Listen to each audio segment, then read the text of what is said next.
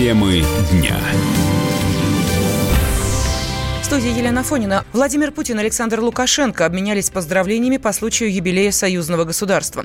20 лет назад был подписан соответствующий договор. В поздравительной телеграмме Путина говорится, что он высоко оценил достигнутый двумя странами прогресс на пути интеграции и сотрудничества, а также интенсивное развитие торгово-экономических и межрегиональных связей. Накануне в Сочи президенты двух стран провели переговоры и рассмотрели целый пакет документов о сотрудничестве. Встреча длилась более пяти часов в закрытом от журналистов режиме, однако после нее министр экономического развития России Максим Орешкин рассказал, каких договоренностей удалось достичь. Достигли очень серьезного прогресса. Даже по вопросу нефти и газа позиции сторон были очень э, серьезно сближены. С точки зрения дальнейших действий у нас э, следующие итерации. Мы вот с понедельника на экспертном уровне начинаем детальную проработку вот тех указаний, которые мы сегодня получили, для того, чтобы все это сформулировать и погрузить в дорожные карты. Затем будем докладывать премьерам, будем докладывать президентам. У президентов запланирована уже встреча на 20 декабря. Она состоится в Санкт-Петербурге. Если потребуется, то и председатель правительства, и президент, они могут по, по этим линиям созвониться, могут еще даже провести дополнительную встречу. У нас уже небольшое количество спорных вопросов оставалось перед э, вот этими двумя днями. Сейчас их стало еще меньше. Мы понимаем, как по большей части из них э, продвигаться вперед. Нам указания даны. Сейчас э, будем прорабатывать и дальше двигаться вперед. Ну а почему вопрос нефти и газа по-прежнему остается нерешенным, объяснил белорусский политолог Александр Носович. Вопросы с энергоносителями у нас с Беларусью исторически остаются одни и те же. Они связаны с тем, что мы фактически поставляем в Беларусь э, продукцию по внутренним ценам, против чего выступают э, представители нашего энергетического комплекса, из-за чего мы цены повышаем. И против этого выступает Минск, который требует, чтобы э, в рамках союзного государства цены для потребителей в России и в Беларуси были равны. И последние где-то 20 лет э, нашего общения под каждый Новый год вот эта тема обостряется. Я хочу подчеркнуть, что вот в тех переговорах, которые сейчас идут в их энергетической части, нет абсолютно ничего нового. Они повторяются из года в год, и э, в конце концов в самый последний момент находится решение, и находится оно всегда на уровне президента. Вопросы интеграции обсуждались накануне в Сочи, а в Минске в это время началась акция протеста. Несколько сотен человек прошли по, от Октябрьской площади к Дому правительства с лозунгами против глубокой интеграции с Россией. Политолог Александр Носович считает эту акцию полным провалом, и вот почему. Эта акция, о которой вы упомянули, э, даже ее организаторы не рискуют врать, что она собрала больше 700 человек. Милиция белорусская называет цифру где-то 400-500 человек, э, но я увожу среднеарифметическое 700 для двухмиллионного Минска это капля в море. Была осознанная провокация, ее выдавали абсолютно русофобские э, лозунги, которые там были на транспарантах. В идеале для этих людей было бы, конечно, чтобы милиция их разогнала. Желательно жестко, чтобы это попало на камеру, чтобы это западные каналы показывали. Им это выгодно чисто финансово, потому что, как мне говорят знакомые белорусы, западные фонды за каждые сутки отсидки для оппозиционных активистов платят 500 долларов. Все это было правильно оценено и в Минске, и в Москве. Та форма, которая есть у наших отношений, союзное государство, она давно должна уже быть наполнена э, каким-то новым содержанием. Новая встреча Владимира Путина и Александра Лукашенко состоится в Петербурге уже 20 декабря. Предполагается, что на ней будет принято окончательное решение по нефтегазовому вопросу.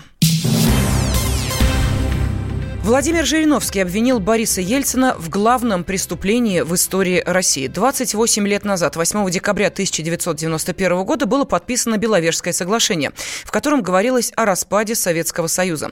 По мнению лидера ЛДПР, руководители России, Беларуси и Украины не имели полномочий заявить о ликвидации СССР. Депутат также предполагает, что это было сделано из-за желания Ельцина занять место в Кремле.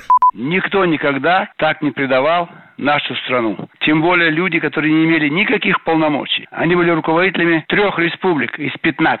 Обманным путем собрались там, в Беловежье. Ельцин сказал Горбачеву, что поедет договариваться о прямых торговых связях с Украиной. Там они втроем договариваются о том, что они считают СССР ликвидирован, и вместо него создают СНГ. Никаких не имели, не имели правовых оснований. Абсолютно. Ни в одной конституции мира нету понятия, что кто-то может распустить государство. Государства. Ну, здесь без всякой войны. И самое главное в нарушении мнения большинства граждан СССР о том, что они хотят жить в едином государстве. Поэтому это невозможно было, не нужно. Никто не хотел уходить. А большинство простых граждан, тем более армия вся была едина, КГБ, даже партия. То есть это вот решение трех человек, а скорее всего одного, Ельцина. Никогда бы Кравчук на это не пошел, а тем более Шушкевич. Но Ельцину хотелось убрать Горбачева. Для этого нужно было убрать страну и Ельцин может спокойно въехать в Кремль как столицу РСФСР. Это страшно, когда ради кабинета в Кремле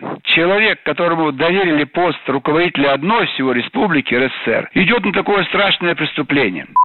Среди непосредственных участников событий 91 года это мнение не популярно.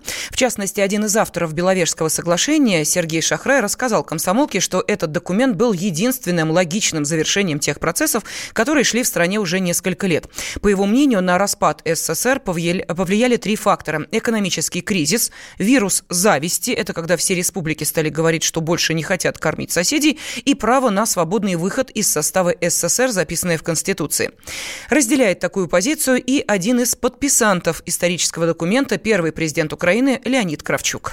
Если бы экономика Советского Союза и отношения республик к центру, центру к республикам, центру к нациям и народностям, демократия, свобода и права человека были достаточно высоким и отвечали интересам всех стран, никто бы, извините, ни Кравчук, ни Ельцин, ни Шушкевич не смогли бы собраться в Беловежье и подписать документ о Союзе. После подписания Ельциным Беловежского соглашения, почему никто не организованно не пришли к Ельцину или к правительству, которое уже было избрано россиянами, и не сказало, Борис Николаевич, снимай свою подпись, потому что будет плохо. Ни в России, ни в Украине никто к Верховному Совету не пришел с протестом против подписания Беловежского соглашения.